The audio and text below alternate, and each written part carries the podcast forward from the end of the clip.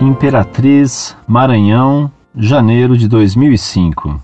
Caro Orlando, vi um artigo seu sobre alma e espírito em que falou que a alma dos animais morre com o corpo. Gostaria de ler um depoimento do reverendo Max Sweeney, da Arquidiocese de Nova York, e depois fazer-lhe uma pergunta.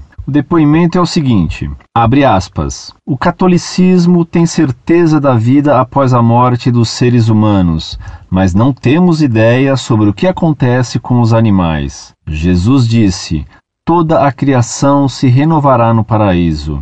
Para os proprietários de animais de estimação, eu diria que as palavras de Cristo podem significar que existe a possibilidade de que, quando isto acontecer, quando toda a criação for reunida num outro mundo, eles encontrem seus amigos, pois o paraíso não deverá ser um lugar sem plantas nem animais. O céu foi feito para o ser humano. A razão para os cães irem para o céu não é por nós nem por eles. Talvez, isto sim, pelo nosso relacionamento com eles. Eu diria que o Deus do amor deseja que sejamos felizes e nos permitirá ter conosco os animais que partilharam de nosso amor. Fecha aspas. Assim, eu gostaria que você pudesse me dar uma melhor explicação sobre esse assunto. Muito obrigado.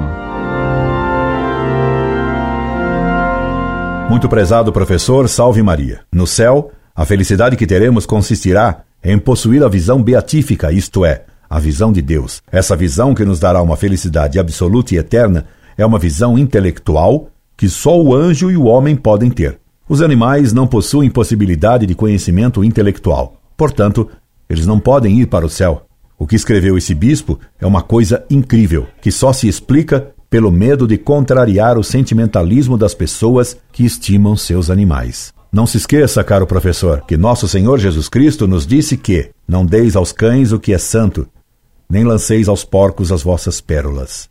E ainda, não é bom tomar o pão dos filhos e lançá-los aos cães. O que esse bispo faz é exatamente isso: lançar aos cães o que Deus destinou apenas a seus filhos. Incorde Jesus Semper, Orlando Fedeli.